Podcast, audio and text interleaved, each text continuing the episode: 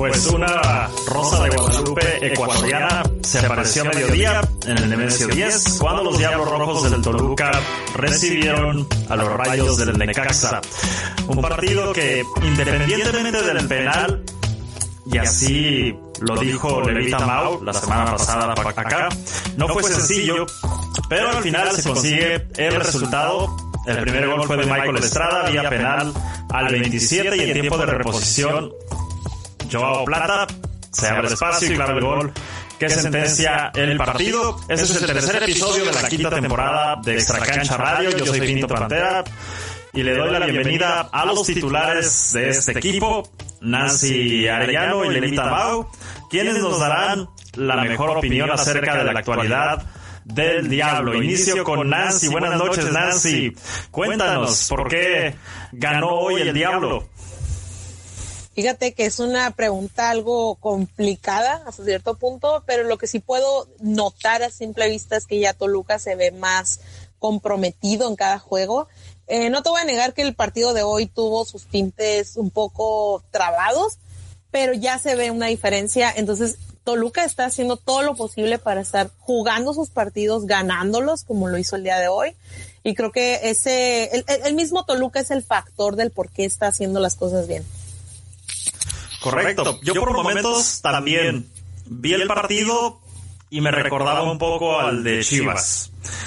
Se veía parado medio campo, por momentos me aburría, pero al final se saca el resultado y, como dices, el funcionamiento del equipo es algo muy rescatable. Ahora nos vamos hasta Playa del Carmen. Levita Mau, muy buenas noches, ¿cómo estás? ¿Qué opinas acerca del equipo y de su actualidad? Hola, bienvenidos al aire. Pues sí, también se ven lapsos todavía de buen fútbol. Digo, antes de que me empiecen a tirar, no me refiero a, a todo el partido, sino por eso enfaticé lapsos, como por ejemplo en el disparo de Canelo, que la verdad es que yo pensé que iba a entrar, pero el portero hoy anduvo muy bien. Si quedó dos cero fue porque no anduvieron tan finos y porque el portero de Necaxa también andaba en plan gigantesco. Y eso pues ayudó a que se mantuviera el uno cero un buen rato. Finalmente con gol de Joao Plata, con una celebración lamentable ahí. Es bastante triste el bailecito y lo de las orejas. Pero bueno, el, el chiste es que, que se va sumando, que se van eh, agarrando confianza, se va eh, como que tomando más credibilidad en el proyecto y sobre todo se van sumando puntos para la porcentual, que ya nos hacía mucha falta. Nos contabas anterior, al inicio del episodio, Mau, ¿qué significó ese bailecito, esa celebración de Joao Plata, eh? Yo por ahí tengo ya un comentario, eh, ahorita que conteste Mau. A ver, si quieres, empiézale tú, Nancy. No, no, no, es que tiene, tiene que ir primero tu explicación, si no ya no tendría sentido. Ok, entonces, permítanme un segundito, la voy a parafrasear. En esta cuenta, que parece ser que sí es la oficial de Joao Plata, dice: en ningún momento le falté a nadie, así que dejen de criticar, romper el buen ambiente que se vive. Para los que preguntan, el festejo es para toda la, para que toda la afición grite, disfrute, que no dejen sordos. Bendiciones para todos. Y se refiere que después, inmediatamente después de anotar el gol, Joao Plata se agarró las orejas, se extendió así como diciendo: no os escucho. Ah, entendimos mal. Entendimos mal. Y después hizo un bailecito ahí medio lamentable, como de medio robótico. Pero bueno, eso es lo que dice, que entendimos mal. A ver, Nancy, ilustra. Tipo, tipo el cubo o algo así. eh, no, pues es que, o sea, es sabido, es sabido, no de que yo he sabido, es muy sabido que la, la gente ha criticado a los jugadores de Toluca desde hace varios años, no estamos hablando más de este torneo, y él ha sido uno de los que ha sido recriminado por diferentes factores. Juega, que si la indisciplina, que si no juega. Eh, que si a mí chelas. No es lo mismo, o sea, porque yo misma lo he dicho, que si las chelas, lo que no, no es lo mismo las críticas que hay en redes sociales que las que les llueven en el estadio. La verdad es muchísimo más pesado en el estadio por las redes pues lo puedes ignorar, puedes simplemente echarlas un tiempo y no te das cuenta, no leer las menciones, pero en el estadio a huevo tienes que escuchar lo que te griten eh, desde la tribuna. Sin embargo, es algo que ningún jugador de eh, le ha tocado escuchar, porque pues no hay no hay afición en las tribunas ahí, ya si lo hacen en la calle esa parte. Pero al final me recuerda mucho a la frase aquella de ladren perros, la de, la de Fernando Uribe, porque al final de cuentas ahorita, o al menos el torneo pasado, todavía decían, a mí qué me importa que nos esté mentando la madre, yo quiero un jugador como era efectivo, que era goleador, que salía en los partidos cuando lo hacía. Entonces ahí también como recordó un poquito eso. Yo sí le creo la versión de que de que quieren sentir ese aliento de la de la afición, porque han tenido un desen, des, desavenencias desavenencias con la afición, pues ahora ha sido por redes sociales, o, o al menos que se los encuentren allá, pero creo que sí necesitan ese apoyo, y más cuando ahorita se nota que hay un vestidor más unido y que de verdad están haciendo algo, ¿no? Creo que la, la actitud positiva que el, el, el grupo está teniendo, pues no se puede ver reflejada igual si no tienen a la tribuna ahí. Sí, sí es correcto. correcto. Después de la conferencia de prensa, eh, Hernán Cristante dice, a pregunta de los reporteros, de la situación actual del Toluca, de cómo está jugando su equipo, de que lo está haciendo de buena forma, él responde, es prematuro hablar para qué está el Toluca. ¿Es cierta esta afirmación, Nancy? ¿Estamos echando campanas al vuelo? Eh, precisamente era un tuit que había puesto hace rato yo, que sí, van tres partidos, no hemos perdido, eh, el, el torneo se ve joven, no solamente en el sentido de que van tres jornadas, sino en que no se ha visto una fuerza muy grande, algunos partidos se han suspendido, entonces como que te hace sentir que no ha pasado tanto, pero al final de cuentas, después de venir de unas muy malas temporadas, de venir de, de ir hacia abajo, hacia abajo, hacia abajo, tener cada victoria y estar viendo que no, el Toluca no está ganando porque esté en favoritismos, no está ganando porque el otro equipo esté jugando muy mal, o sea, está jugando bien, los equipos le están plantando cara, y al final del día Toluca está haciendo su trabajo, o sea, si se está poniendo superior o igual en el caso de Chivas, es porque está haciendo algo, o sea, y ahí es donde se nota la diferencia. Creo que sí es muy temprano para decir para qué está Toluca, pero si este es el arranque, yo sí le estoy vislumbrando algo mejor, o sea, porque realmente está empezando, se están adaptando, y sí lo veo más fuerte que otros torneos, pues.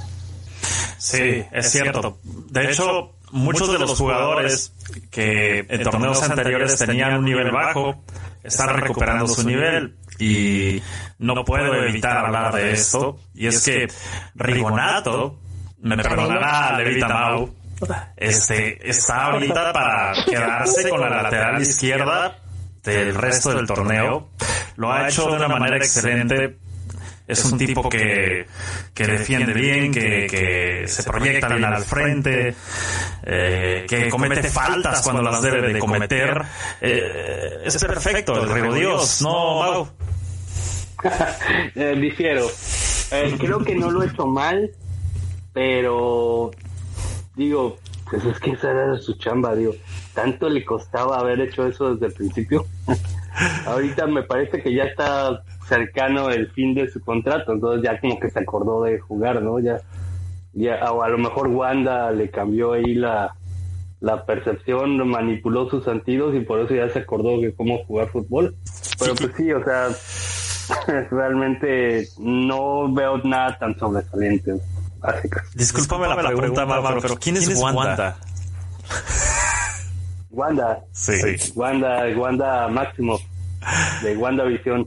Ah, están viendo la serie de, de Disney, es todo un suceso ahí. Claro, la, la claro. alteración de la realidad y los multiversos, bueno, parece ser que, que alteraron ahí la realidad de Rigonato. De Rigonato. Ya no es el que intenta hacer un, un sprint y se cae, y el que era una avenida.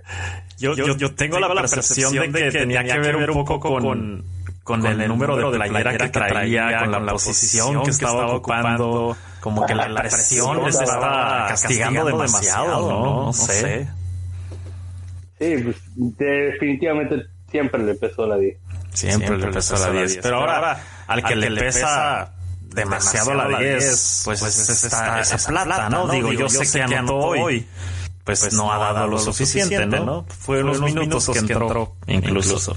Ojalá me escuchara la directiva del Toluca, ajá, porque de verdad creo que deberían de tomar la decisión del momento de que le van a dar el diez a alguien, sea alguien que tenga mínimo un torneo ya con el equipo, que digas, ah, pues entró y tenía el ocho, hizo un buen torneo, ok, ya te mereces la diez. Y un torneo se me hace poquito, ¿eh? Pero no se le puede dar a cualquiera. Se la dieron a Lucas Lobo, se la dieron a Ángel Reina, a Leo López, claro, a Rigonato. Nadie se la ganó, la verdad. Y luego teniendo en la silla ahí a Ciña, pues como que hasta uno se avergüenza de eso, ¿no? Qué pena con Ciña. Que de todos modos, ¿no notaron un, un detalle muy chistoso? Todos los que llegaron, incluidos los que ya tenían tiempo, digamos que agarraron números muy grandes. O sea, los que regresaron y los que llegaron como... como refuerzos, agarraron números de treinta para arriba. No sé si se dieron cuenta, por ejemplo, Gallito, Baeza, Salinas, pero está libre el... el ¿Salinas otro, cuál trae? El treinta y tres, si no me equivoco. Mm, no, no, Salinas, Salinas trae, trae el veintinueve, y es el mismo número que ha tenido. Otra vez, ¿no? Sí, sí. sí.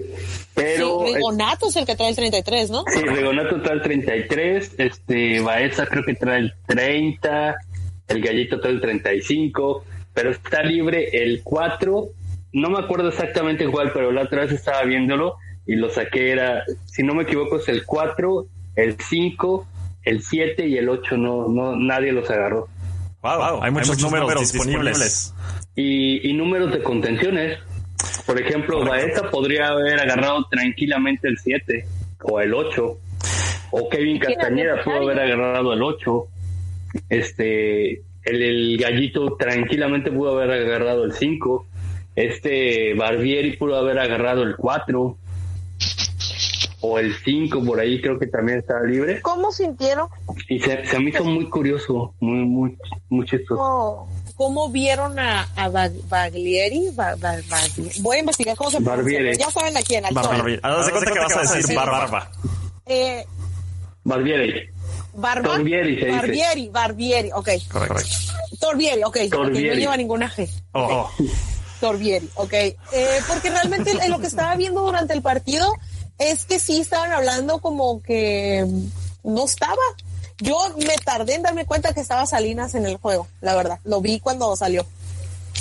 Sí, sí, por momentos, momentos como, como que se veía desaparecido. desaparecido. Yo noté, Yo noté más por positivo, por, por eso, eso me brinqué, medio me, me ofendí cuando... Cuando, cuando Mau, Mau pensó, pensó que Salinas, Salinas se traía el treinta y tres, o sea, este...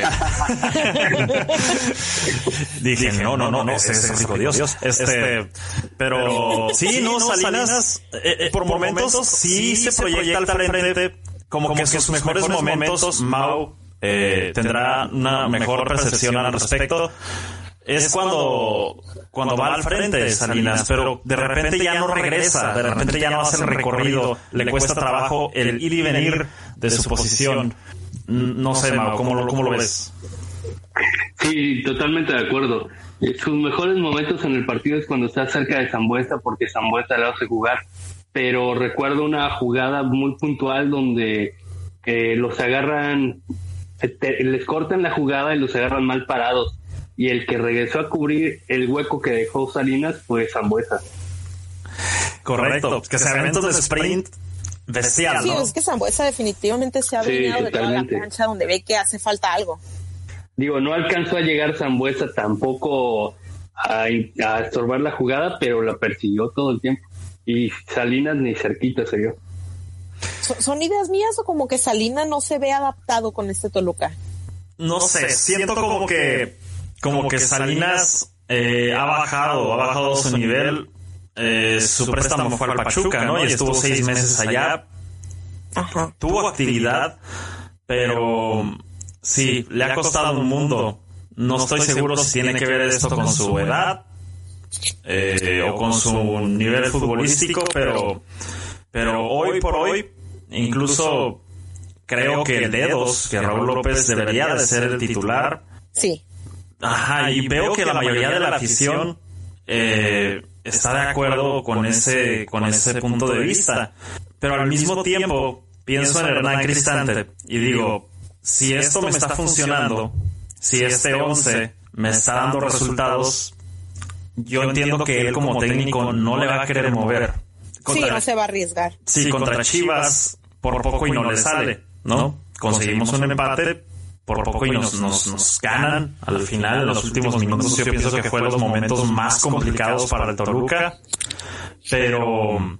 pero estoy consciente de que Hernán por eso no le no le ha movido al, al once titular. Se está yendo a la segura. Se está yendo a la segura, correcto. Pero nosotros como afición, que ya vimos básicamente en lo que te puede entregar el Dedos López y lo que está entregándote actualmente el stripper Salinas, te das cuenta, ¿no? Y dices, híjole, siento como que el Dedos es, es superior en esa posición, ¿no? Oigan, ¿y no sintieron como una falta de respeto que lo metieran nada más seis, siete minutos? Siempre me va a parecer una falta de respeto que hagan eso, que les den tan poquito tiempo, más porque no es como que sientas que todos te están atacando y ya quieres salvar el, el marcador de último minuto. En el caso de, de, pues decir, voy a defender lo más posible los diez minutos, cinco que me quedan, realmente no. O sea, sí tenía la oportunidad de darle más tiempo. Y más si sientes que te están atacando, pues sí necesitas defender con mayor tiempo. O sea, realmente el juego no se estaba planteando así, como para que no le diera más tiempo. Eso sin mencionar que fue un cambio de posición por posición, ¿no? Y dices, ok, le das seis, siete minutos, probablemente un canterano, ¿no? Pero no un jugador que pues jugó todo el torneo anterior, lo hizo en la mayoría de los partidos, por no decir todos, y, y lo hizo muy bien, lo hizo decentemente. ¿Qué tanto sabemos acerca de, de que pues su boda fue un factor y de que quizá no ha recuperado su nivel? ¿Ese es un mito que se está manejando por ahí o...? O sea, ya tiene rato que se casó, pero o sea, eso se lo dejas como, ay, sufrió una, una fractura y tuvieron que operarlo, o está enfermo, que sea otra cosa. O sea, no. O sea, una boda no te distrae. Sí, no, total. A menos que lo hayan dejado muerto, ¿no? Pues pero sí. Dentro de todo, eh, hay cosas que, que explica Hernán, pero que no tienen sentido, ¿no? Por ejemplo, eh, que habla de que no mete a, a Jared porque está muy verde. Y, o sea, y, y bueno, y, y tiene minutos Castañeda. Pero, y de repente, también... de repente mete a Rigonato, que no había tenido prácticamente todo el torneo pasado, no jugó. Jugó treinta minutos, cuarenta y cinco minutos, perdón, del último partido. Yo Entonces, siempre he tenido esa, esa percepción de que Cristante no logra confiar en los jóvenes. Sí, yo igual. No es como su fuerte. Ajá, se ve, te digo, se va su fuerte es que hace buen buen grupo, pero sí se ve que a él le gusta jugar con, con mayores, o sea, con, con grandes. Uh-huh. Eh, y a esto me refiero de veintiocho para arriba. Sí, quién, ¿Quién sabe, quizá de treinta para arriba. Hernán, nosotros lo estamos viendo por el lado de está casado con ciertos jugadores, pero probablemente tiene más confianza en otros, en algunos elementos que, que en algunos otros que él no conoce o con los que él está eh, un poquito más en complicidad, no sé, más cercano de ellos. Tal sería tal el caso de de, de García. Yeah. Sí. Con, con García era la misma cosa, que incluso llegó a sentar a este colombiano, ¿cómo se llamaba? A, a Borja, llegó a sentar a Borja para, para con tal de que alineara a García. Pero, Pero pues, pues mientras sean peras o sean manzanas, a Hernán está saliendo y estamos platicando de lo hubiera, de que quizá a, queremos que jueguen ciertos elementos que tiene la banca, pero hoy por hoy Toluca está invicto y lo está haciendo bien, ¿no? Sí, sí, que es lo importante al final del día.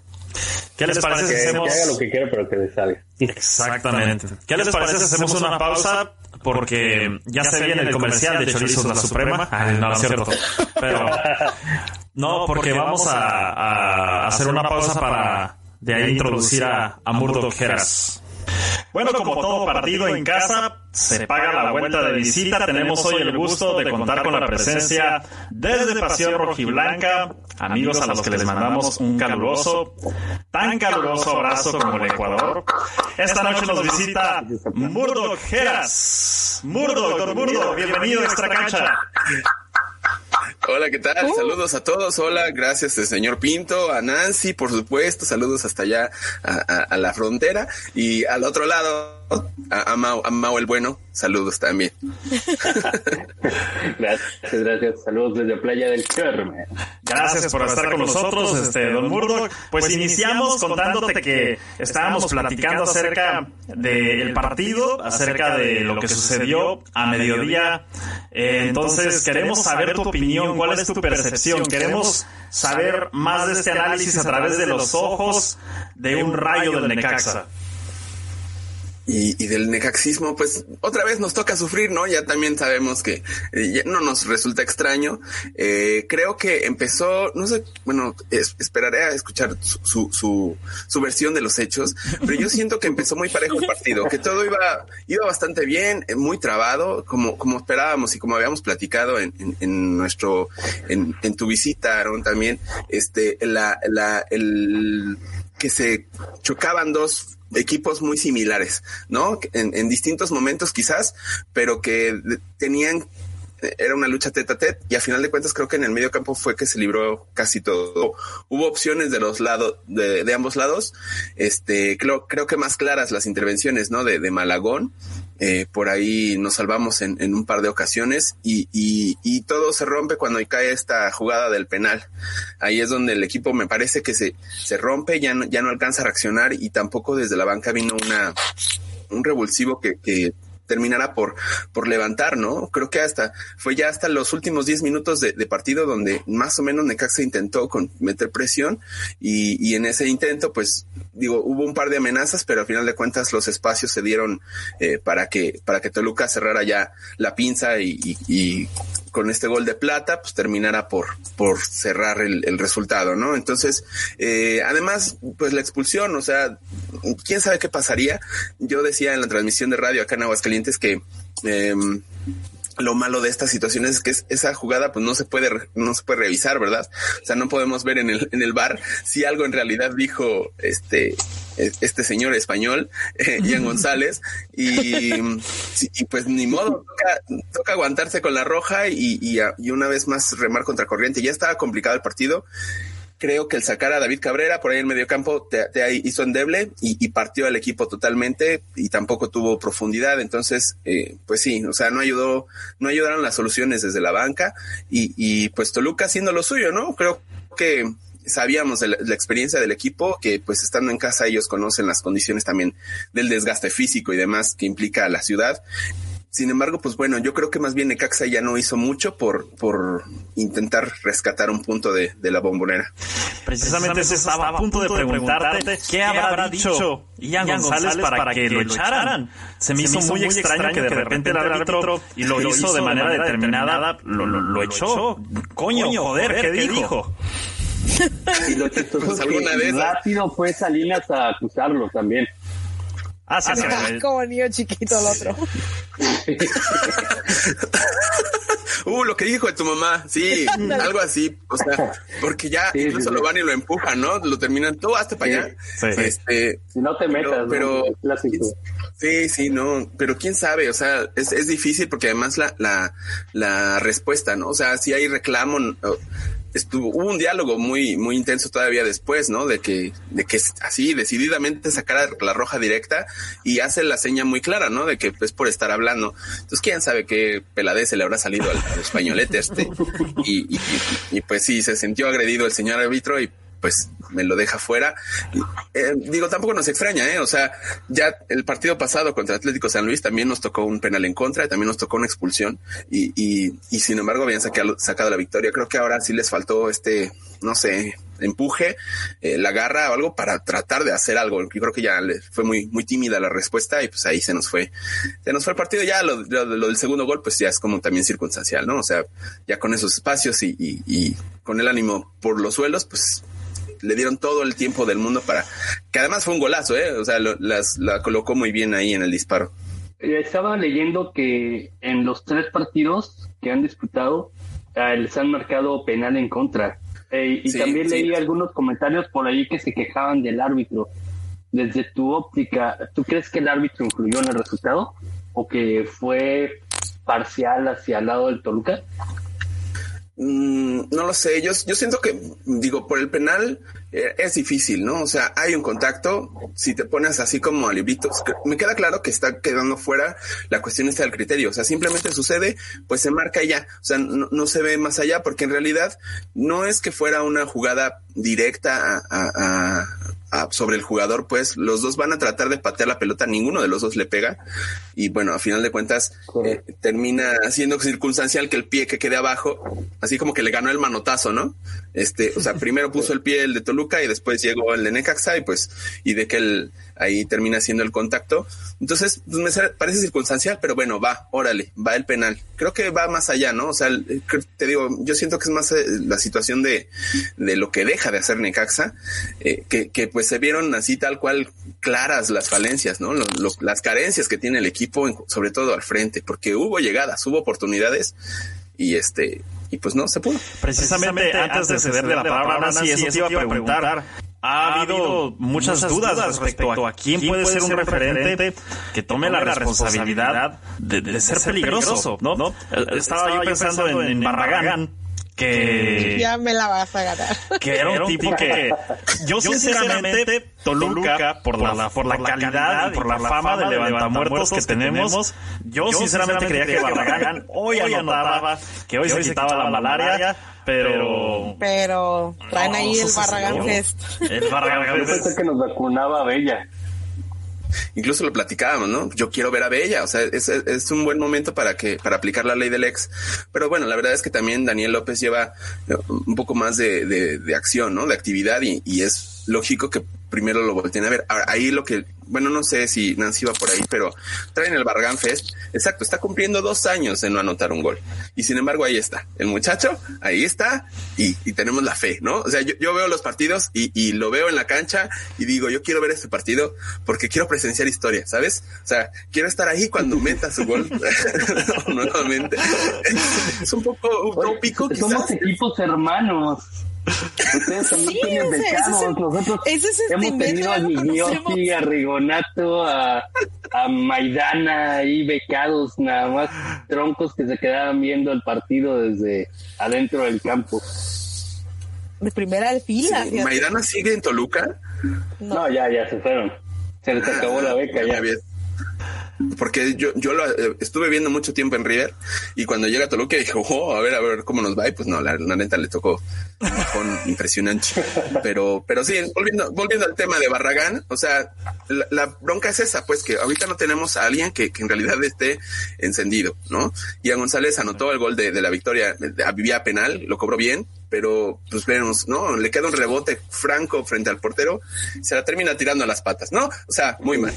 Y, y este, y luego tu re, tu revulsivo, tu hombre de primer cambio en, al, al frente es Maxi Salas, que pues no tiene dos años, pero sí ya va para el año también. O sea, tiene un año que no mete gol. Entonces, ¿de qué estamos hablando? Por eso ya estamos esperando al, re, al, al refuerzo este que llegó, pero pues bueno, yo creo que todavía un par de semanas para que podamos verlo en acción. Por ejemplo, allá cómo se sintió la salida de Claudio Baeza, porque acá en los diablos tuiteros era, era fuego que ya estaba incendiándose cada vez más desde varios días antes, ¿no? Entonces se quedaba ahí como el rumor de que sonaba como lo que el Toluca quería, pero no se le iba a dar. Empezó a agarrar más fuerza y es un ya, sí, sí es oficial. Pero ustedes allá cómo lo sintieron.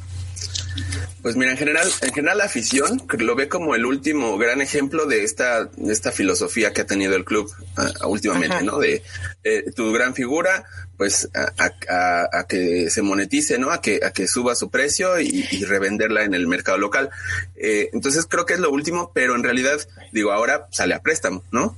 Yo siento que, que, digo, la, la gente así lo ve. Yo creo que el, la hermandad necaxista, como así me gusta nombrarle, este, ajá, de repente se va por esta finta de que ah, pues es que nomás hay una figura y ya la quieren vender. Yo siento que, que Claudio ya tenía rato que no estaba bien a gusto en, en Necaxa. Este, incluso en algún momento se habló de alguna opción en, en Asia, ¿no? O en este, pues sí, en Arabia, algo así. Y, y nomás no se daba. Y a final de cuentas, pues cuando se, cuando se va a Toluca, se anuncia que va a Toluca y pone la foto de Juanito Delgado. Dijimos, ay Dios, no se llevan a los dos. Este, pero, pero no, o sea, ya cuando supimos que iba a Toluca, pues tampoco extrañó. y pues no sé, hay, a, vemos algún grupo que entiende su salida y que pues a, a fuerzas nadie, ¿no? Y ojalá le vaya bien, digo, la verdad es que no estaba rindiendo tanto como, como esperábamos con, con Necaxa últimamente. Es lo que a veces pasa con, con jugadores, al menos nos pasa con canteranos la mayoría de las veces, que dices, bueno, es, trae, trae cualidades, pero necesita pulirse más, que se vaya un torneo, que se vaya un año a, a seguir teniendo oportunidad y pulirse y ya regrese más fuerte. ¿Crees que el caso de, de Baeza sea ese? ¿O de plano ya no regresa y ya se bota y yo no dónde? Creo que regrese. Okay. Yo, yo creo que eh, en cuanto haya oportunidad de, de, de venderlo, yo creo que va, lo van a hacer, ¿no? Uh-huh. Este, no sé cuánto les dure ahí, cuánto esté el préstamo para, para Toluca, pero, pero yo veo difícil. O sea, en cuanto haya flujo de dinero y estas cuestiones de las crisis que está pasando el fútbol mexicano, eh, yo creo que van a, van a buscar dónde, dónde colocarlo. Ahora, si regresa, pues ojalá lo haga de buena manera, ¿no? De buena gana, porque te digo, o sea, incluso lo veo en el, en el sentido de que los últimos, la última temporada, la, la temporada pasada, eh, ni siquiera terminaba los partidos, o sea, era, era uno de los de las opciones de cambios continuas, ¿no? Del profe Cruz. Acá, pues sí, lo terminó, ¿no? Ahí estuvo y, y pues bien, creo que ha, ha armado buen buen medio campo ahí con con, ah, con el sí, con el Gallito y, y pues a ver, esperemos que, que se adapte pronto también, o sea, no está fácil las, las condiciones, te digo, de, de la altura y lo que quieras, pero pues bueno, es un viejo lobo de mar y, y gente de experiencia, yo, yo espero que Que, que pueda rendir bien ahí en Toluca. Yo lo veo cómodo, creo. Al menos así lo vi. Pues no sé, Murdok, eh, si todavía tengan el afán de, de seguir monetizando en Necaxa, pero, pero si es así, eh, pues podemos proponerles un intercambio de portero. Digo, Malagón se aventó un partidazo. Lo hizo bastante bien, ¿eh? Es, es otra de las de las filosofías que ha tenido Necaxa, ¿no? Agarrar gente joven y este y darles vitrina que no han tenido en otros equipos, ¿no? Digo, en su momento eh, nos reímos de, del, del intercambio que hicimos con Xolos en, en su momento cuando se fue Sepúlveda y, y nos nos dieron a, a, a, al Canelo Angulo, que pues ah. la rompió por Necaxa uh. y, y pues lo que pasó con Sepúlveda, ¿no? Así como que, ajá, ¿no? este, sí, Entonces, él, él un poco lo mismo con, con Malagón, ¿no? Digo, los, los rescatamos de esa situación de, de Monarcas, al final de cuentas, eh, y acá pues es titular indiscutible, está teniendo minutos y, y mira, se luce de esta manera. Eh, esperamos que sí se hagan los... Eh, digo, lo que yo, no es que espere, sino lo que yo creo que es, está el plan de la directiva sería que pasen los Juegos Olímpicos, que vaya a Olímpicos, sí. Y ahí pues el, el, el valor de la carta va a ser distinto cuando regrese, ¿no? Claro, cuando dijiste lo rescatamos me sonó así como que lo, lo rescatamos de situación de calle o algo así, pero pero está, está chido, me gusta mucho que, que, es, que tengan un, una forma de, de visorear jugadores de esa, de esa calidad y pues te digo, ojalá, digo, Luis García, estamos pasando las de Caín con el muchacho, pero Hernán Cristante le tiene, le tiene demasiada confianza. Por ejemplo, ahorita Necaxa tiene dos ex Toluca, que son Millán y, y Abella. Eh, ¿Qué opinas de, de ellos? Pues es que no nos han dejado verlos. O sea, te digo, yo, yo, yo esperaba que ya... Eh, eh, pues digo, ¿es Millán o Millán? Eh, ya ya Millán. Tiene rato. Creo que es Millán. Millán acá en Toluca, Millán. Eh, acá en Necaxa. Ajá, pero pues tampoco, o sea, ha sido refuerzo de la sub veinte, en realidad no, no había visto acción con, con el primer equipo y Abella pues al menos ya subió a la banca, ¿no? Ya estuvo este partido a la banca, te digo, la primera opción fue Daniel López, veo difícil entonces que, digo, Daniel López, que le llamamos el satánico porque pues, así se llamaba aquel luchador, de, igual Daniel López, este, eh, él está registrado en sub veinte. Entonces yo creo que ese primer puesto, digamos, como centro delantero tendría que ser de Abella. Yo tengo fe de que podamos verlo pronto ya, este, con algunos minutos en el primer equipo. Pues entonces te podría decir, porque en realidad te digo, no lo hemos visto, no nos han dejado verlo, no lo ha utilizado el profe Cruz a ninguno de los dos. Eh, por ahí creo que Millán algunos minutos, pero la verdad es que muy poco. No, no nada como significativo como para dar una, una opinión al respecto. Y la segunda pregunta que te iba a hacer es compuesta. El Toluca y el Necaxa han tenido una historia vasta, larga, de mucha rivalidad por momentos. Por ejemplo, ahorita veníamos de un, una seguidilla de partidos donde no les habíamos podido ganar. Han disputado entre ellos finales, se han disputado, este, pues, torneos este, internacionales para ir al Mundial de Clubes, etcétera. ¿Cuál es el momento más agrio en las en los duelos Toluca contra Necaxa que recuerdas, y cuál es el momento más dulce que recuerdas de los juegos Toluca contra Necaxa? Pues sin duda las finales, o sea, el, el más agrio, este esa, esa final de, de Necaxa Toluca, que cierran con esa voltereta increíble eh, eh, en aquel diez de mayo del noventa y ocho, me parece, si no mal recuerdo. Correcto. Este digo, es la es yo ya tengo cierta edad, ¿no? Digamos. Me tocó ser un adolescente, un, un puberto cuando tocó esa final, incluso drama familiar, porque pues yo quería ver la final y era el festejo del diez de mayo. O sea, en la familia estábamos festejando la comida clásica con la, toda la familia, la abuelita y así. Y yo em, emperrado en ver el, el partido y no me dejaron. Entonces, cuando me entero del resultado, pues sí lo, lo fue, fue sufrir doble, porque pues ya lo ves en, o sea, ni siquiera pudiste ver el partido y te enteras de que, de que te dan la vuelta de esa manera. Pues sí, sí estuvo muy, muy, muy horrible. Hasta regaño, hasta regañado también, te digo, en casa resulté. Y por otro lado, el, el más dulce, pues fue esa final de la Copa, ¿no? El que le tocó no. ya a Nachito Ambriz al frente. Que, que si que, como quieras dices, pues es, fue un gol de, fue un autogol. Y con eso tienes para, para alzar la copa, pues, pues sí, tal vez, eh, digo, es, es una gran anécdota, la verdad. Estuve ahí en el estadio, ya estaba yo trabajando como prensa, entonces te digo, son como momentos muy diferentes y me tocó incluso al final este bajar a cancha, entrevistar a los jugadores y, y, y ver la copa de cerquita y estas cuestiones. Eh, entonces sí fue muy...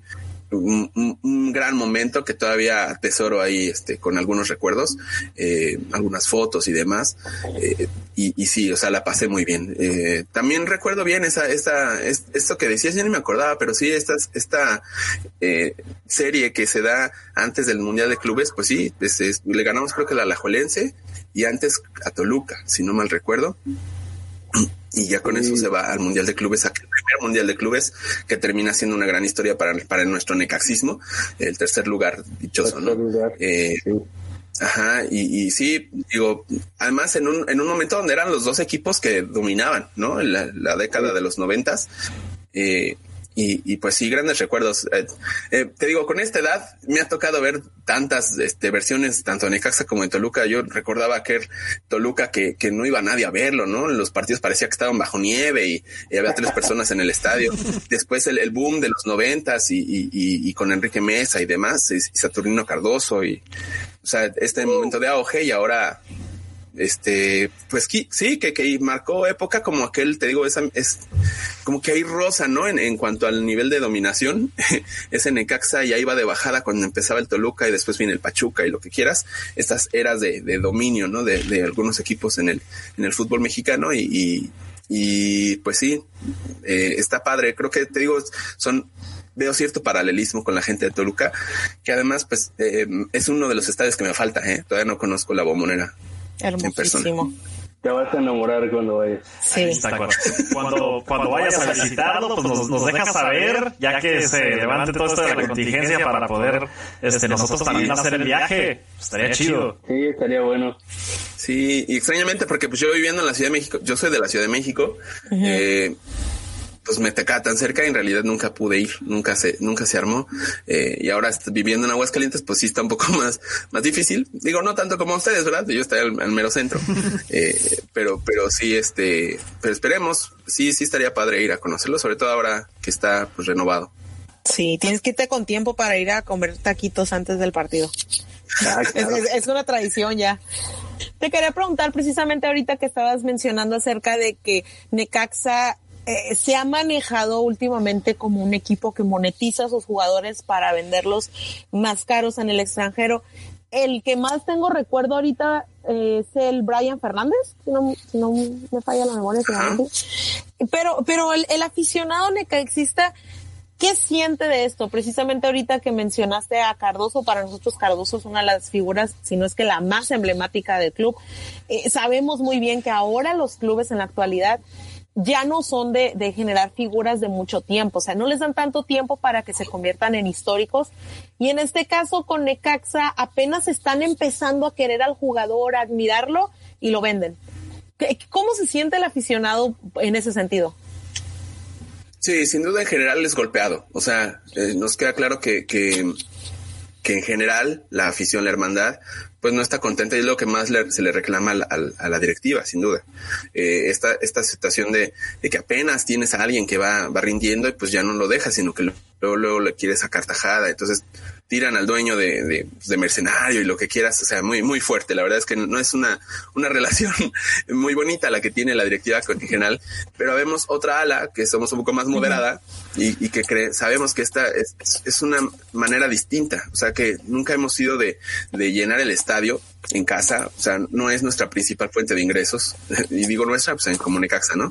Eh, para el club no es sino la, la principal manera de, de generar dividendos. A final de cuentas, esto es negocio, y ellos donde encuentran el negocio es en, en, en esta en esta dinámica, ¿no? De adquirir jugadores del extranjero, sobre todo del fútbol chileno, donde más se han estado surtiendo, sí, eh, a bajo costo, y después aquí rinden y, y venderlos caros, ¿no? Eh, ya sea en el mercado local o, o, o para afuera, mejor, ¿no? Este, pero en general, pues sí, así han pasado muchos, ¿no? El caso de Puch, de Quiroga, del mismo Brian Fernández que mencionabas, que pues cada uno tiene su, su, su grado de, eh, de que el mismo jugador sabe cómo está el rollo. O sea, eh, los mismos jugadores saben que pues rinden bien y que entonces se van a van a cobrar mejor cuando pasen, cuando den el salto a otro equipo. Entonces, este, como que la afición tampoco se detiene a ver mucho esto. Por un lado, que, que pues que a final de cuentas es una situación que beneficia tanto al club como al jugador, y, y, y se sataniza ese, ese tipo de, de dinámicas, pero pues ustedes saben, ¿no? Que a final de cuentas, digo, te digo, vuelvo a esto de que he visto varias etapas del equipo. O sea, uh-huh. Cuando estábamos con Televisa, pues una situación diferente. No importa que estés en números rojos porque tienes una institución como Televisa, una empresa que, que tiene otros, otras entradas mucho más fuertes que el mismo Necaxa. Entonces, por eso era como el patio de atrás, te, te suelto lo que me sobra, ¿no? Pues al menos ahí para que, para que sigas jugando hasta que se les acabó el teatrito y, y, no, y nos fuimos a la segunda división. Eh, ahora que tienes otros dueños que no tienen otra empresa que los respalde, pues que están buscando que Necaxa sea autosuficiente económicamente, pues es, tienes que buscar la manera de, de, de encontrar ingresos. Entonces, eh, eso es quizás el asunto con la, con la afición, que no en, eh, pues no, no se ve todo este panorama tan como que más amplio. Y en lo deportivo, pues sí, ojalá o eventualmente se logre hacer el, encontrar este equilibrio y que, y que pueda seguir creciendo el club. La verdad, la verdad es que ahorita le está pasando muy mal y no es el mejor momento. Yo creo que también en parte por el todo el contexto que, que estamos viviendo con, con la pandemia y la economía y estas cosas. Sí. Muy bien, perfecto. Y, y bueno, yo mi pregunta tiene que ver más un poco con el proyecto de, de Pasión Rojiblanca. Eh, ¿Cómo es que nació este proyecto? ¿Cuántos años tienen? Pues no sé, ha, ha sido siempre la misma alineación, siempre ha sido Don Taker y tú. Eh, ha habido más personas envueltas en el proyecto. Aquí hemos cepillado a miles de personas, ¿eh? Nos madreamos a cada rato. Ay, les voy a matar un poquito el mood. Mira, te, te resumo así la historia básicamente. Señor Gerardo Taker tenía un blog. Era un blog así donde iba guardando noticias y estadística de Necaxa, porque a él le gusta mucho esto de los números. Y esto empezó hace como quince años que, que Taker tiene su, tenía su blog en Blogspot, así tal cual. Y fue creciendo de manera que se empezó a convertir en una fuente de noticias para el necaxismo. Cuando tú sabes que los, los equipos que dominan las noticias en los programas deportivos son los populares, ¿no? Los cuatro grandes, entre comillas. Sí. Este, y ahora pues los, los regios también. Entonces, para, para enterarte de algo de Necaxa, pues tenías que esperar a ver si le daban quince segundos en alguna nota al rayo. Entonces, estos eran medios, cuando empieza el internet, eran medios alternativos que pues nos, nos juntaban a los necaxistas como en una fuente de, de información donde ya podías ver lo que había en todos los periódicos. Eh, y así creció a, hasta hace, ¿qué será? Como seis años. Yo me junto, le hablo a Taker y le digo, vamos a hacer un podcast. Se empezó a armar, lo hicimos entre tres, este Taker, el señor Alex Rodríguez eh, y yo. Eh, y así he, hemos estado un tiempo. Hace un par de años perdimos al, al señor Alex Rodríguez, este falleció por circunstancias extrañas y, y pues nos quedamos Taker y yo a hacer el, el, el proyecto eh, durante estos últimos dos años en otra etapa, digamos, ahora como N P R. Eh, y pues ahí hemos estado, digo, ya es un rato que hemos estado siguiendo al equipo como aficionados, pero pues siguiendo cre- a, a seguir creciendo, ¿no? A, a, a acreditarnos como prensa, a ir a los partidos, viajar incluso a, a, a las zonas mixtas de, de otros estadios y, y así hemos estado intentando pues crecer y darle y darle y, y pues ahí vamos. Afortunadamente ya tenemos un rato que la gente nos, nos sigue escuchando y, y pues y, y queriendo innovar y queriendo seguir y, y crecer y gente, conocer más gente, pues es que hicimos este este enlace con, con Extracancha también. Ah, muy, muy, muy bien, perfecto. Todavía estoy ahorita sin palabras por por este por el señor Alex Rodríguez, porque digo, sí, es algo lamentable que de repente te falte uno. Digo, no, no, acá nosotros nos decimos de que estaba, pero es algo diferente. Este no tan así. No, qué lamentable, qué lamentable. Lo seguimos recordando y un personaje que seguirá recordando nuestra nuestra audiencia y nuestros amigos que, que nos siguen desde hace tanto tiempo también. Sí, porque me imagino que no es lo mismo como decir, bueno, eh, alguien sale porque ya no trae los mismos intereses o lo que sea, a decir, bueno, perdí a un amigo, no solamente sí, es una persona que, que compartíamos algo en común como proyecto, sino es alguien que ya de plano no vas a volver a, a tener esa ese contacto, pues. Sí, sí, la verdad es que sí fue difícil. De hecho, paramos este, de, de hacer el programa, pues todo ese torneo, este, de hace un par de años, eh, y hasta que, pues, como que pasó esta esta situación de la pena y hablé con Gerardo y, y entre los dos decimos, pues sí, pues, digo, también en honor a él, hay que continuar y, y a darle. Y entonces, pues regresamos, te digo, ya con otro nombre. Éramos el podcast P R y ahora es N P R, eh, que nunca hemos explicado por qué se llama así, pero, pero pues, más o menos. Primicia, sí. primicia. No, en realidad, digo, yo yo he sido el como el, el entusiasta de los podcasts, ¿eh? O sea, a mí me gusta esto de, de platicar y de hacer como radio también, eh, entonces eh, lo dejé abierto, nunca lo hemos explicado y, y tenemos esta dinámica de que yo a cada... cada episodio le voy poniendo un nombre distinto, o sea, el nombre del episodio siempre tiene que ver con las N P R, entonces Ay, nuestra eh, pereza roja, ¿no? Por ejemplo, este este del contra el Toluca, pues, algo así. Nos pusieron rojos, nos, nos pusieron la roja, algo así podría ser para sí. ponerle el episodio a, a, adecuado ah, a, a lo que sí. tratamos de en ese. Sí, entonces va, va variando el significado. Nos pecaron rudo. Oh, ¿qué, qué? Está, está, está muy interesante, interesante eso. Bueno, nos vas, nos vas a dejar, dejar con, con el misterio, misterio así, así pensando, pensando a ver qué, qué, qué, qué se, se trata, pero sí. sí, ahí estamos. También ahí, ahí andamos en, en pues el, nuestra casa es pasión rojiblanca punto com punto m x, eh, que de repente también por ese nombre y al Twitter nos nos llega mucha gente de del Junior de Barranquilla. Ah. Somos Pasión Rojiblanca por ellos también. Entonces sí. sí, tenemos audiencia en Colombia de repente y nuestros números en Facebook. Es muy raro, pero pero sí. Y este y bueno, eh, ahí, ahí estamos en esta casa y también estamos pues igual en Spotify y en, y en todas estas plataformas nuevas de para para alojar los podcasts. Ahí estamos ya con los llevamos de N P R nada más como se, se, sesenta y dos episodios, algo así, y antes en, en P R llegamos a los doscientos y cacho. Entonces sí, ya es un ratito. Wow.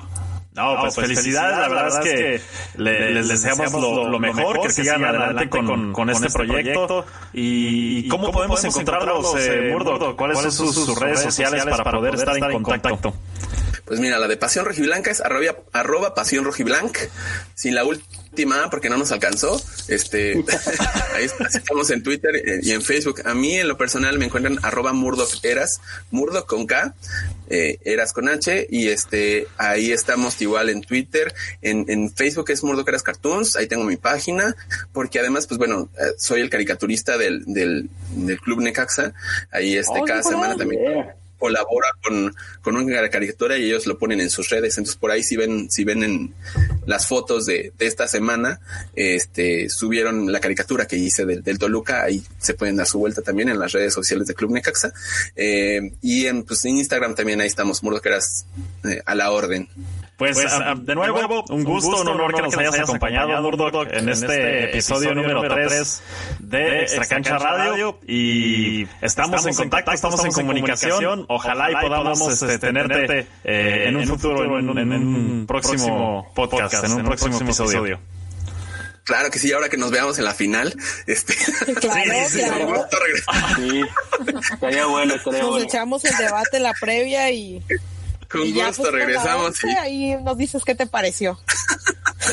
Muy bien, no, pues muchas gracias de nuevo por la invitación, por aceptar primero la, la, la, la invitación de, de este lado y, y, y pues bueno, ahora tocará eh, pagar, ahí estemos al pendientes de las redes para, para promocionar este nuevo episodio de, de Extracancha Toluca. Claro.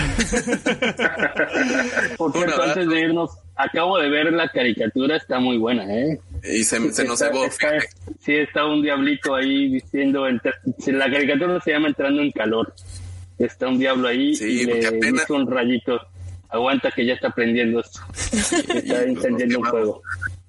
Sí, pero porque apenas, apenas teníamos nuestra primera victoria y pues llegábamos con ganas para este partido, pero pues bueno, el chiste es hacer humor y optimismo. Sí. A veces no sale, pero pues ni modo. Pero bueno, de nuevo, gracias por la invitación. Estaremos, Estaremos allá al pendiente, pendiente de, la de la acción del Rayo en sus próximos, próximos partidos. Ojalá, Ojalá nos, nos podamos, podamos ver ahí en liguilla. En liguilla. Queremos, Queremos estar, estar ahí. ahí, los dos. Claro. Ojalá. ojalá. Va que va, Murdok. Muchas gracias. Gracias. Bueno, bueno estamos, estamos de vuelta en el episodio número tres de Extracancha Radio. Y como todos ustedes saben, pues estamos en tiempos difíciles, en tiempos de contingencia. Y otra de las situaciones que salió a la luz en la rueda de prensa después del partido fue lo que le preguntaron a Hernán Cristante acerca de esta situación. Él mencionó, si a mí me preguntan si debemos parar por cuestión de salud, lo tenemos que hacer, no estamos ajenos a que pase una desgracia, es una realidad dolorosa para mucha gente y no podemos ser ajenos a esta situación. Sus impresiones respecto a la respuesta de Hernán Cristante, muchachos, ¿qué opinas, Nancy? Creo que es la más acertada y valiente en el sentido, acertada en, el, en la realidad, ¿no? O sea, estamos en una situación que es difícil, eh, estamos viendo que equipos completos están es quedando ca- mismo están imponiendo multas y pues nada, o sea, el día de hoy se hizo un minuto de silencio por tres personas que en la semana fallecieron eh, a causa del COVID, entre ellos un utilero de la selección. Eh, es, es de lo más acertado. Realmente creo que la mayoría de los equipos deberían de pensar igual. Eh, algunos van a decir, no, pero pues nos está yendo bien, mientras se sigan cuidando, todo va, va, va a correr en su curso como el torneo pasado. Y, y sería como la contra, pero creo que al final de cuentas es lo más acertado. Si, si siguen persistiendo casos, pues realmente se siguen exponiendo todos. Sí, incluso hubo una sanción para el jugador de Pumas, ¿no? Alan Mozo. Alan Mozo. Entonces, es una situación que está latente, es una situación que todos los equipos, todos los clubes están al pendiente, están alerta de que es como deben de proceder ante, ante esta situación. Lo que no me queda claro es cuál es esa línea divisoria entre lo que la institución le pide a un jugador con lo que el jugador tiene la libertad de hacer en su tiempo libre. Le pregunto a Mau, ¿qué es, qué es lo que opinas acerca de, de lo que mencionó Hernán Cristante, aunado con, con, lo que, con lo que estamos platicando? Es que creo que es un tema bien sensible y bien delicado.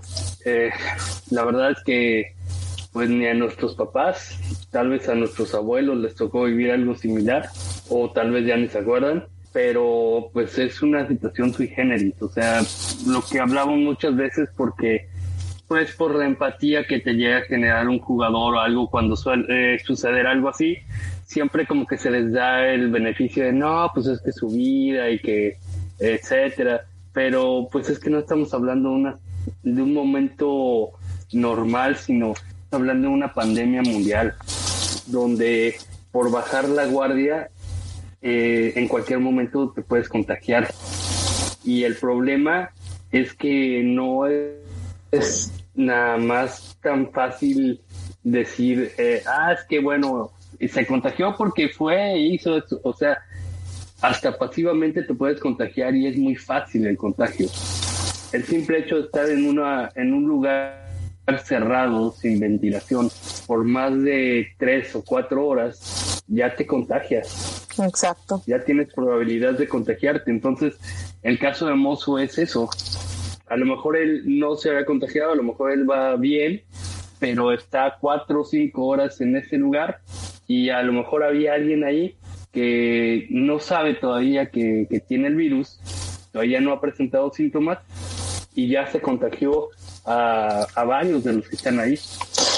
Y, y lo que más pues, da, da a verse es que eh, parecerá irresponsable, pero realmente la mayoría de los jugadores que se han contagiado, como, yo me atrevería a decir, sin haciendo cálculo así, sin ver números, un noventa por ciento de los jugadores que han resultado positivos fueron asintomáticos. Entonces, pues se les hace fácil ir a una reunión, este, salir, ir a comer, hacer lo que cualquier persona cree que, que puede hacer en su vida cotidiana y, y se resulta contagiado. Al final, pues es lo que hace que, que ponga en riesgo también a los jugadores, al cuerpo técnico. Y mira, yo yo lo comentaba precisamente, debatí con un el amigo de una de una vecina, bueno, de una de una amiga mía, que es de los clásicos de nah, esto es un, un complot y que no existe y bla bla bla, ya sabes. Hay gente siempre que tiene una opinión rara, ¿no? Y, y es, es de los clásicos que no creen en, en esto. Y yo le decía, okay, supongo que te la compro. Que tú, así como dices que te cuidas y que haces ejercicio y todo eso, que tú no te vas a contagiar. Yo, pero lo que no, lo que no te ha quedado claro es que no se trata de ti. Leo, porque tú no sabes, Leo, supongamos, vamos sobre la misma línea de lo que dices, supongamos que a ti no te va a pasar nada. Que tienes el virus y no te hace nada. Fuiste sintomático. Eso no significa que tú no contagies a alguien y ese alguien pueda morir. Entonces, uh-huh. Ese es el detalle, o sea, no solamente se trata de mí, no es que yo salga asintomático, sino que yo no contagie a alguien que, que, y, y yo no tengo la garantía ni la certeza de que el que se contagie porque estuvo en contacto conmigo va a tener la misma fortuna que yo tuve. Muy probablemente a lo mejor tenía hipertensión y ya valió. Correcto. A lo mejor tenía obesidad y de ahí se agarra el virus y ya valió. Incluso Hernán Cristante propone... No solamente es que a ellos les vaya bien. Sí. Adelante, adelante. De hecho, Hernán Cristante propone que si es necesario que se detenga el torneo por esta situación, dice que adelante, que él está dispuesto a que, a que así suceda, que si por él sería... se detuviera en este mismo momento. Eh, habla acerca también acerca de la responsabilidad que debe de tener el jugador En, en tiempos tan delicados como, como los que estamos viviendo. Es, es, es justa entonces la sanción que se le da a, en este caso, a Alan Mozo como jugador y que se le pudiera dar a cualquiera de los jugadores de Toluca, sí, ¿no? O sea, porque no Pas, pasó que con Toluca eh, Felipe Pardo subió unas fotos y se hizo una polémica ahí que si las fotos eran actuales, que si no. eh La pandemia no tiene tres semanas. La pandemia ya la vivimos durante lo que se puede decir tres torneos, ¿no? El que era fue la apertura, eh, perdón, clausura de dos mil diecinueve, el que correspondía a apertura dos mil veinte y ahorita clausura dos mil veinte.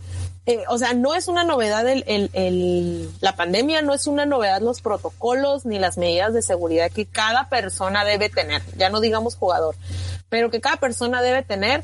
Y sabemos que no las están siguiendo, nadie las está siguiendo. Si no, no se vieran estos casos de, de, de brotes y rebrotes, y más cuando estamos viendo que no es un caso aislado o, o un máximo de tres personas por club. Estamos hablando que ha habido jugador, ha habido equipos que hasta quince jugadores en una sola Monterrey tanda. diecinueve. O sea, se les tienen que hacer diecinueve, ese creo que es el, ha sido el más exagerado de todos. Eh, de que juega América contra Monterrey y América tiene que adelantar sus pruebas para, para ver qué tantos jugadores tiene eh, en riesgo y que sí resultaron en riesgo. Les ha tocado vivir eso. Entonces, pues realmente, o sea, parecen novatos también eh, al decir, ay, es que lo subieron a las redes sociales. Pues no te dejes grabar si no te quieres que te delate. Creo que les va a pesar más en el bolsillo a los jugadores por el sentido de que, tengo entendido, no a todos les están pagando igual. Y la verdad yo creo que a Alan Mozo no le están pagando igual que otros torneos. Entonces, por ese lado también les va a pesar. O sea, la van a pensar antes de hacer algo porque al jugador se les exige ciertos cuidados en especial, por algo se hacen las concentraciones, por algo se les da una dieta, por algo tienen que seguir una rutina de ejercicios, o sea, cada cosa es un detalle que deben de cuidar y que está ahí y por algo. Entonces, ahorita no es de que nada más a los jugadores se les restrinja, es a todo mundo. Sin embargo, el jugador se siente más libre de hacerlo, lo vimos con las parrandas que se aventaban los de Chivas. Entonces, eh, no es algo nuevo y es algo que es una medida todavía para que los obligue más a seguir un protocolo que realmente se ha vuelto más sencillo con el tiempo. O sea, ya no es difícil decir, ay, estoy encerrado y no hago nada. No, sí salen. De hecho, hay dos ejemplos muy buenos que tengo aquí a la mano. El primero es, ¿cuántas personas, primero les hago esta pregunta, ¿cuántas personas hay en un partido de fútbol en cancha? Mínimo son, a ver, son los veintidós que están en la cancha, los directores técnicos, eh, ponle que son seis los suplentes, uh, ay, soy mala con las matemáticas, veinticuatro, seis, treinta y seis mínimo, con jugadores y técnicos, nada más. Más utileros, baloneros, ajá. Híjole, yo, yo calculo unos sesenta. Bueno, y ahora, no, yo sí pienso que son menos, porque a, a solo en cincuenta. Cancha. A lo mejor sí. Solo en cancha. Porque estamos hablando de camarógrafos, fotógrafos, eh, los árbitros, baloneros, baloneros. Oh, buen punto. Entonces, buen punto. Bueno, dejemos, pero ahorita hablando de jugadores, son alrededor de treinta y cinco, ¿no? treinta y seis. treinta y seis, digamos por ahí. Ok, de, ¿se te hace un periodo largo de tiempo, cuatro días? ¿Periodo de tiempo para qué? Para cualquier cosa. Pues depende, o sea, si es... Para mí se me hace muy corto. Sí. Bueno, si es estar pues, encerrados, cuatro días es poquito. Eh, la pregunta va en este sentido. Uh-huh. Eh, juegan el Monterrey contra el América y en el periodo de viernes, sábado, domingo y lunes hubo veintiséis contagiados. Estamos hablando de que alrededor de treinta y seis prácticamente solo la libraron diez. Uh-huh, ya. Así, así de... Es un porcentaje de, muy de drástico es la forma como se contagia a la gente. Decía que tenía dos ejemplos. Este fue el primero, porque es el más reciente. El segundo también fue conocido a nivel nacional.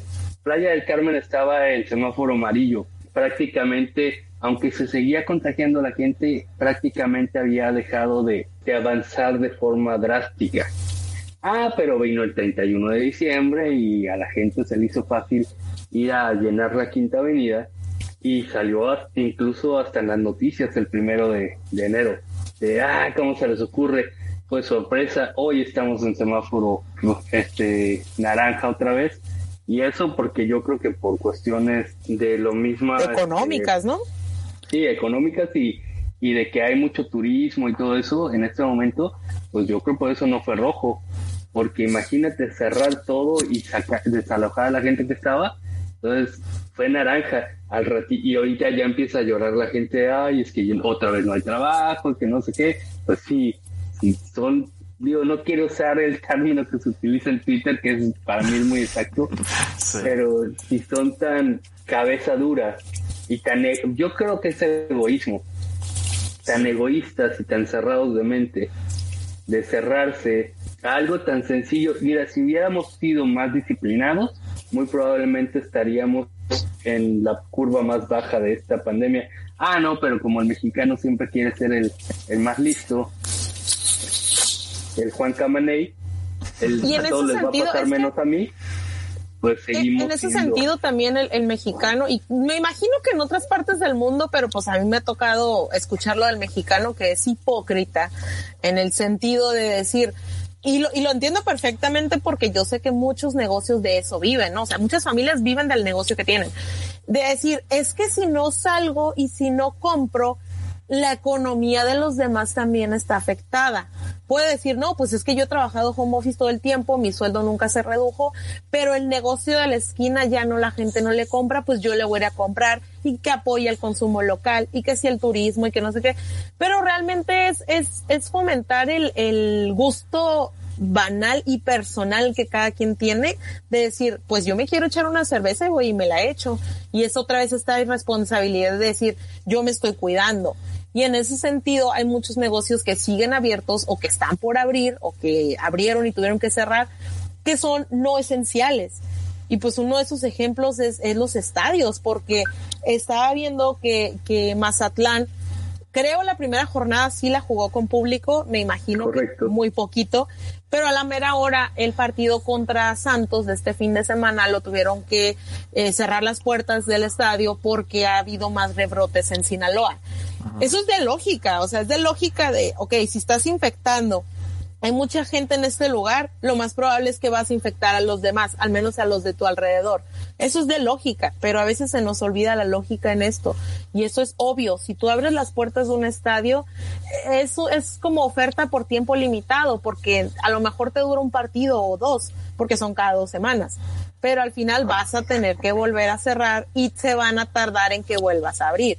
Lo ideal es mejor seguir cerrado un rato más, como el Estado de México lo ha sugerido, y eh, aunque te tardes más, pero cuando abras ya vas a poder abrir de corrido.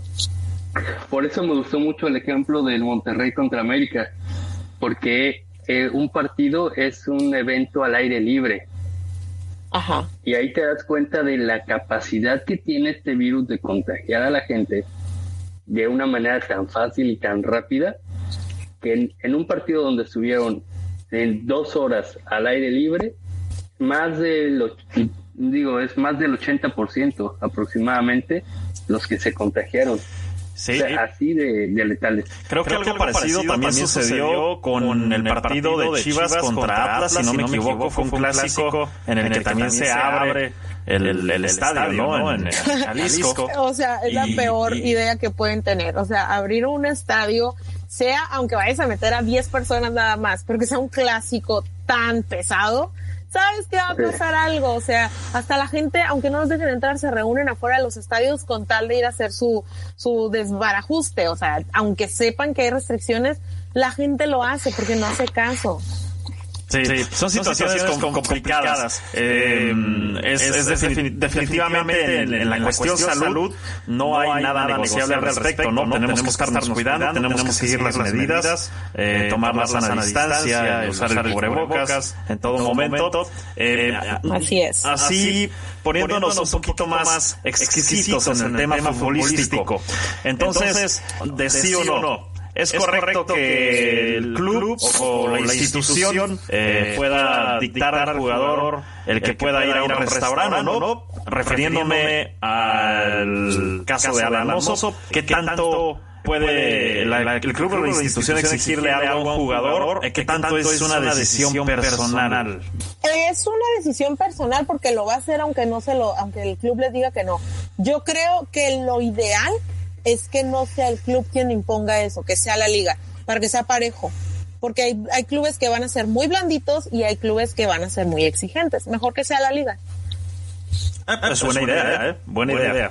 Para, para poder... Sí, a mí me pareció igual también buena idea porque los clubes ya se pueden lavar las manos y ya hay un concepto uniforme.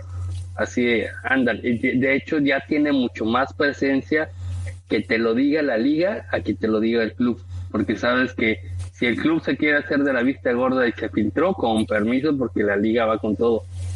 Por lo mismo, porque estamos viendo que es una situación bien diferente. Algunos irresponsablemente lo comparan con la gripa y nada que ver, o sea, una gripa con esto. No, no, no. No, no son, son conceptos, conceptos eh, equivocados, equivocados, ¿no? Que, que por lo general tratan de minimizar La, la, la situación, situación tan grave, grave ¿no? que estamos, estamos viviendo. De hecho, ayer leí un, un, un comentario súper... Sí, ayer leí un comentario súper irresponsable donde una, una señora comparaba a los muertos de la gripa con los muertos del COVID. Y le digo, señora, ¿cuántos años, cuántos años está comparando la gripa con un año de COVID? O sea, ni siquiera es un año. Aquí en México todavía no tenemos un año. Ajá, apenas COVID. Vamos para allá.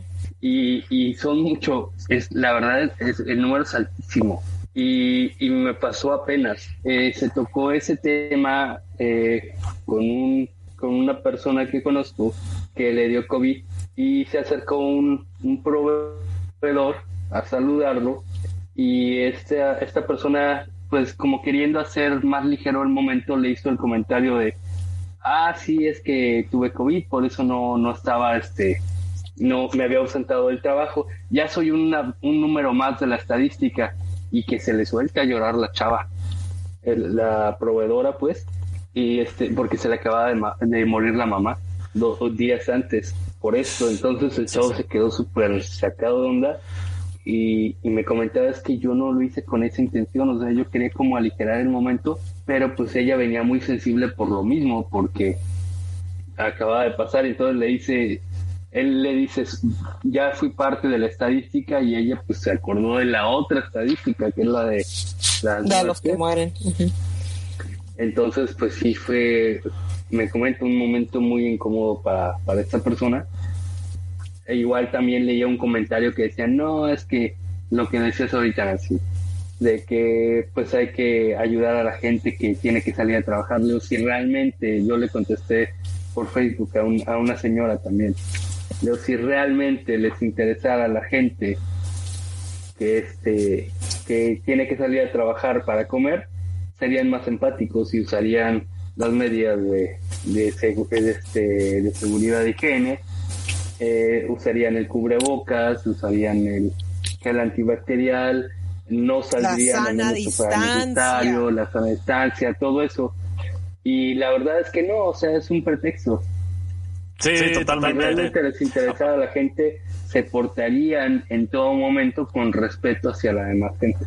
Aprovechamos, Aprovechamos la oportunidad, oportunidad para, para recordarle a, a nuestros amigos diablos, ¿no? Y a los diablos tuiteros que pues en todo momento se cuiden, eh, que cuiden a los demás alrededor de ustedes, que como dices, Mau, es una situación de empatía, es una situación de que eh, tenemos que estar viendo, viendo por los demás. Les pregunto al respecto y dándole ahora sí que un torno al tema, Eh, dándole una, una vuelta, vuelta. Eh, ¿qué, ¿Qué piensan acerca de que Cendejas le sopló el ojo a, a Rigonios? Yo sí siento que fue, que, ajá, pues es, es como irresponsable, pero siento que sí fue una reacción como del momento. Sí. No, no sí, pensaba. O sea, pues, sin malicia y todo, este, en buena, con buena intención de ambos, pero pues sí fue responsable totalmente. Digo, al final tenemos que a ninguno de los dos les pase nada, ¿no? Claro, claro, claro. claro. A, final a final de cuentas, cuentas pues los jugadores, jugadores están ahí, ¿no? Están, tienen contacto, contacto físico, están eh, muy, muy cerca, cerca eh, uno del otro, entonces ya el hecho de que les sople el ojo ya es así casi irrelevante, ¿no? Pero, pero bueno, eh, eso, eso es algo que quería sacar a colación. Antes de despedirnos, antes de decir adiós, muchachos, porque ya se nos está acabando el tiempo. Sí, estaba pendiente por ahí también el tema del festejo de, de Plata, ¿no?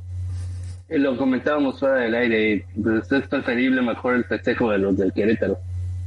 Y sí, es, que sea algo productivo. Es, es de aplaudirse el, el festejo de Querétaro, y más, o sea, me llamó la atención por el rival, ¿no? O sea, estamos hablando de que, de que gran parte de estas nuevas reglas que van a poner en la liga en relación al, al a lo que los jugadores pueden hacer es por el caso tan famoso que se hizo de Alan Mozo.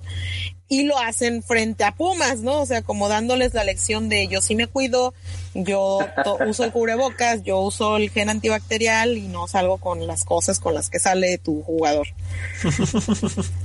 Sí, eso es una cachetada con guante blanco y muy bien dada, la verdad. Sí, es, es un buen detalle. Sí, no dejar de recordarles, muchachos, antes de que cerremos con el episodio del día de hoy, que la próxima semana, el día sábado, uh, en la jornada cuatro del fútbol mexicano, tendremos el partido entre Xoloitzcuintles de Tijuana contra los Diablos Rojos del Toluca. Estarán jugando el próximo treinta de enero a las nueve con seis minutos. No entiendo a veces los horarios así medio ridiculones de la liga. Son, parecen pero, ridículos, sí. Pero no lo son, ¿eh?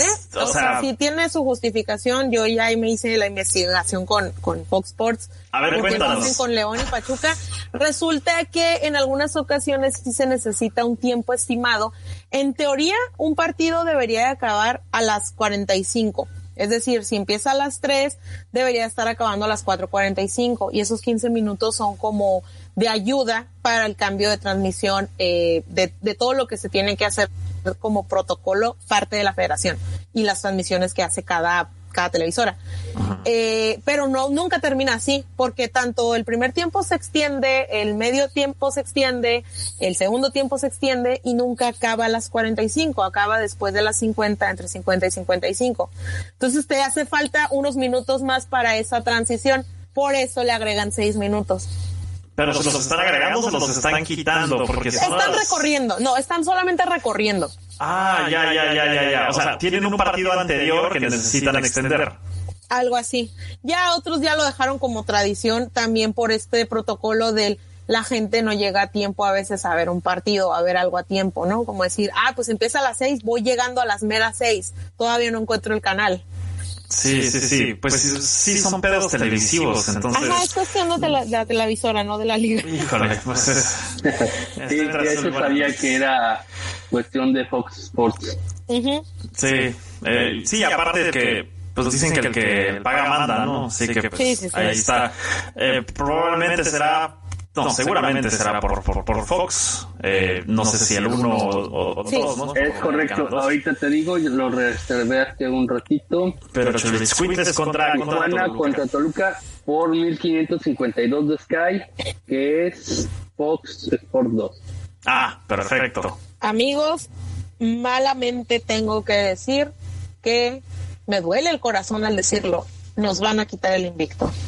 Sinceramente, que espero que te equivoques.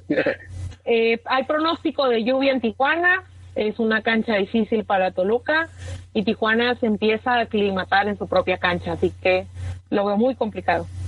Bien, Mau, ¿qué, ¿qué, le, será, ¿qué le será más, com, más complicado al Toluca?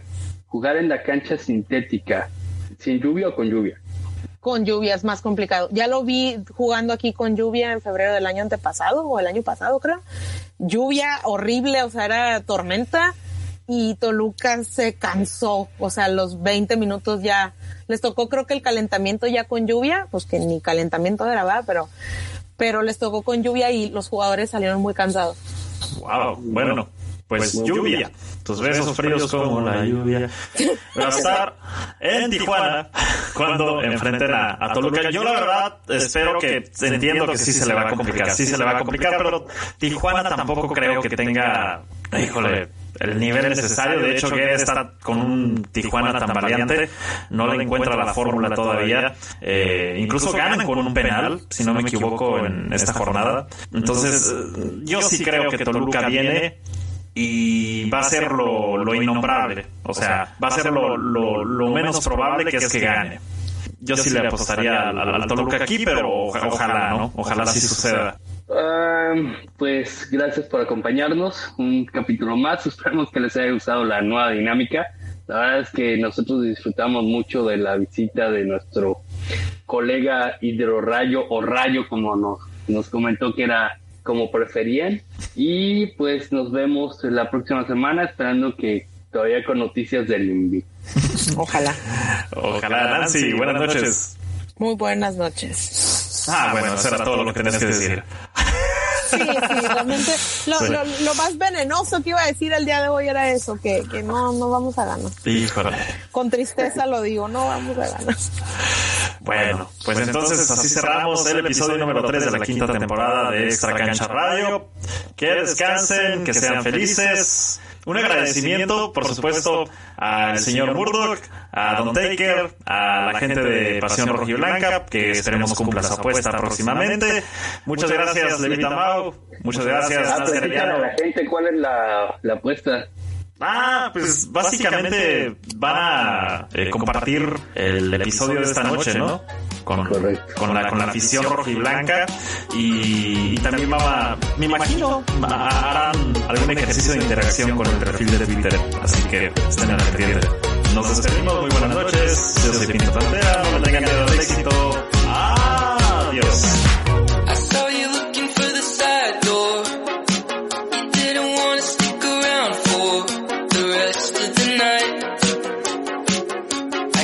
It's alright. They all